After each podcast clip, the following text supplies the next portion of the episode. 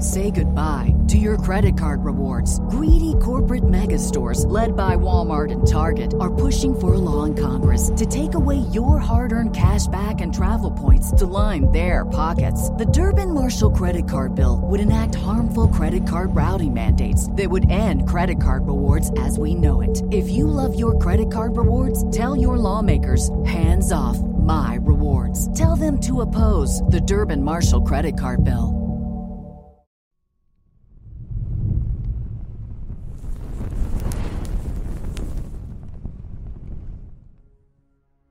A lot of you may know Olaf Haraldsson from the show Vikings Valhalla, but today we will delve into the real life of Olaf, who would die a saint. According to the sources, his life was far more unholy than one would think. At one point, Olaf was a feared pagan and became a warrior in the Baltic region. Over the years, Olaf became a mystical figure and was a hero in folk traditions, where he was the slayer of trolls and giants and the protector against malicious forces. He is even symbolised by the axe in Norway's coat of arms and has his own day of celebration. So, how did Olaf Haraldsson become Saint Olaf? And what kind of battles and trials would he face? This is his story.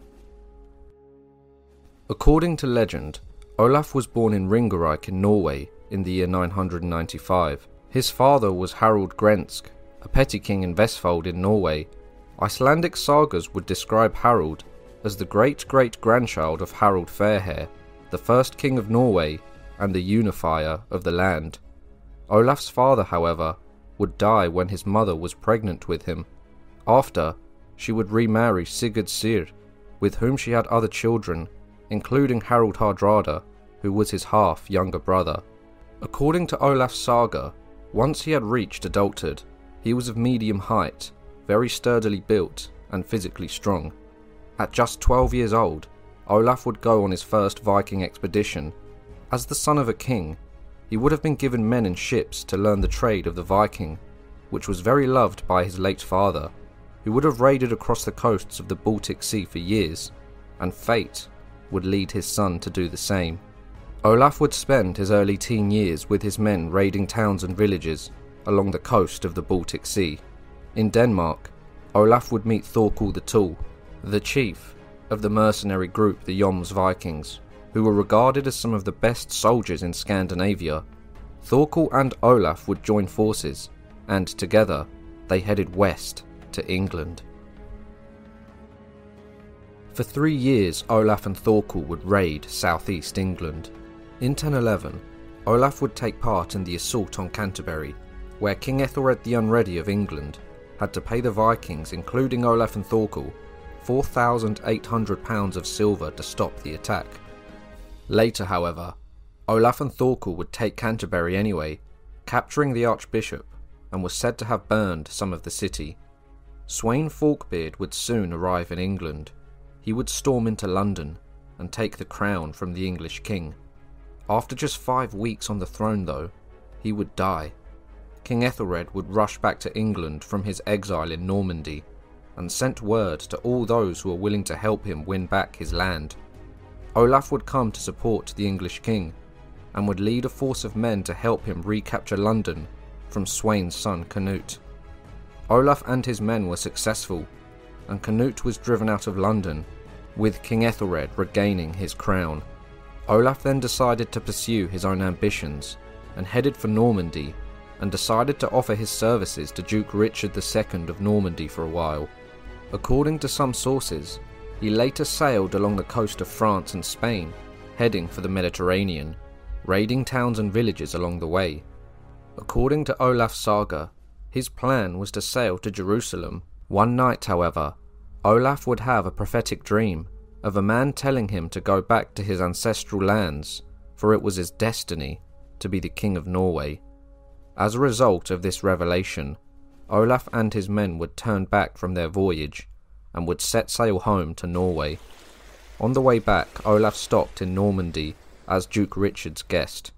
During the long winter evenings, an 18 year old Olaf would hear tales of Charlemagne and how he built his empire and the many battles he had fought. Charlemagne would become Olaf's new hero and role model. In Normandy, Duke Richard and his men often went to Mass in the huge cathedral, and Olaf would also accompany them.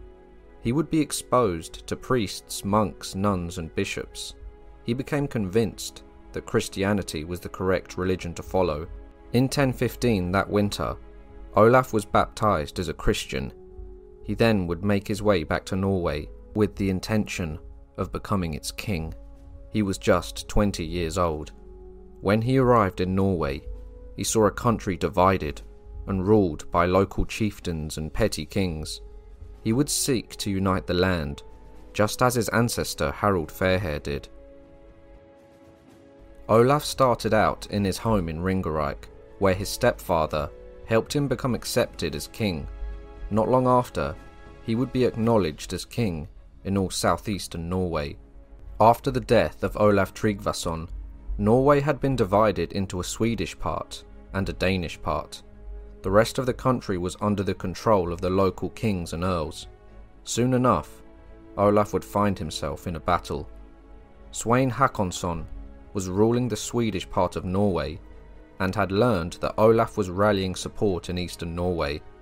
Once Olaf had gathered his forces, he would begin his trip northwards to confront Svein.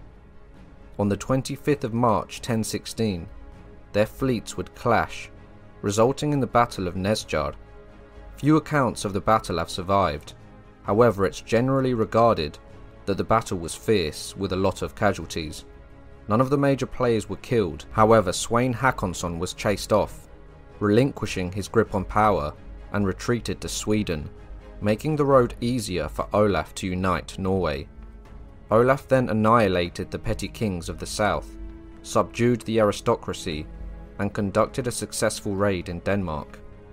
Olaf would then begin negotiations with the King of Sweden and married his daughter Astrid. After subduing the south, Olaf sailed to Hålogaland and was accepted as king. At just 22 years of age, Olaf was king of all Norway. This was a transitional period for Norway, with many of its people turning away from their pagan beliefs of old and turning to a new god. Along the coast, many people were Christian, but inland in the countryside, people still worshipped the old Norse gods. Olaf's role model and idol was Charlemagne, and like him, Olaf would let his sword pave way for the cross.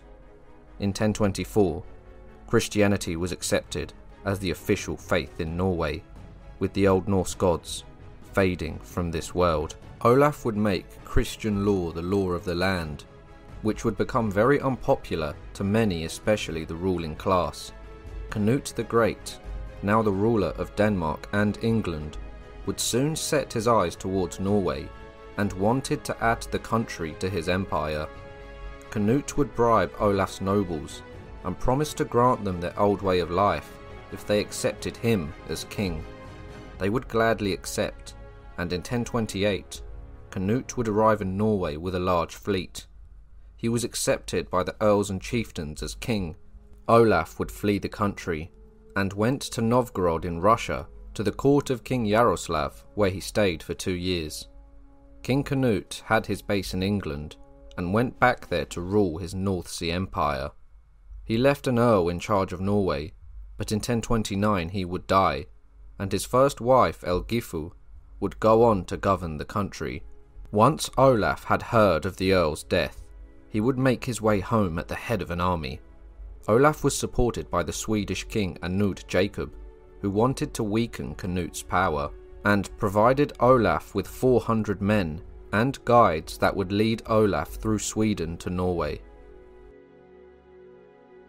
According to saga sources, Olaf travelled with 3,600 men through Sweden and crossed the mountains into a valley north of the city of Trondheim. Olaf and his men would soon arrive at Stiklestad, and Olaf would go into battle with his gilded helmet and his white shield with a holy cross painted on it in red. The battle was described as bloody, with many men falling from both sides, and so in the year 1030, the Battle of Stiklestad would take place. King Olaf would fight alongside his best men who carried his banner. He fought in the front lines and is even described in the sagas as stepping forward out of the shield wall into the vanguard and would engage the enemy in hand to hand combat. Olaf is recorded to have wounded and killed many soldiers, but in the heat of battle, Olaf would receive an axe wound to the knee, causing him to lean against a stone. Another man would then thrust through his belly with a spear, and finally, a sword came his way. This blow landed on the left side of his neck, and there at the Battle of Stiklestad, Olaf died. The Battle of Stiklestad is one of the most celebrated battles in ancient Norse history. The aura of legend that surrounded Olaf's death, and the heroic and quite brutal way that he died, plus his work for the church, led to his canonization in 1031. His popularity would increase when he died, with many churches and shrines being built in his honour. Rumours about strange miracles taking place in the area where Olaf was buried started spreading like wildfire, and he quickly became Norway's patron saint, and many would travel from all over the Norse world in order to visit his shrine. I hope you all enjoyed the video. If you did, make sure to like, subscribe, and share, and I'll see you all soon for another History Profile. Grand Canyon University makes earning your degree possible with over 130 academic programs for traditional campus students, with more than 80 bachelor's programs offered online. GCU provides you with the personal support you need, from complimentary unofficial transcript evaluations within 24 business hours to scholarships, academic support, and your GCU graduation team, led by your own university counselor. Find your purpose at GCU. Private, Christian, affordable. Visit gcu.edu.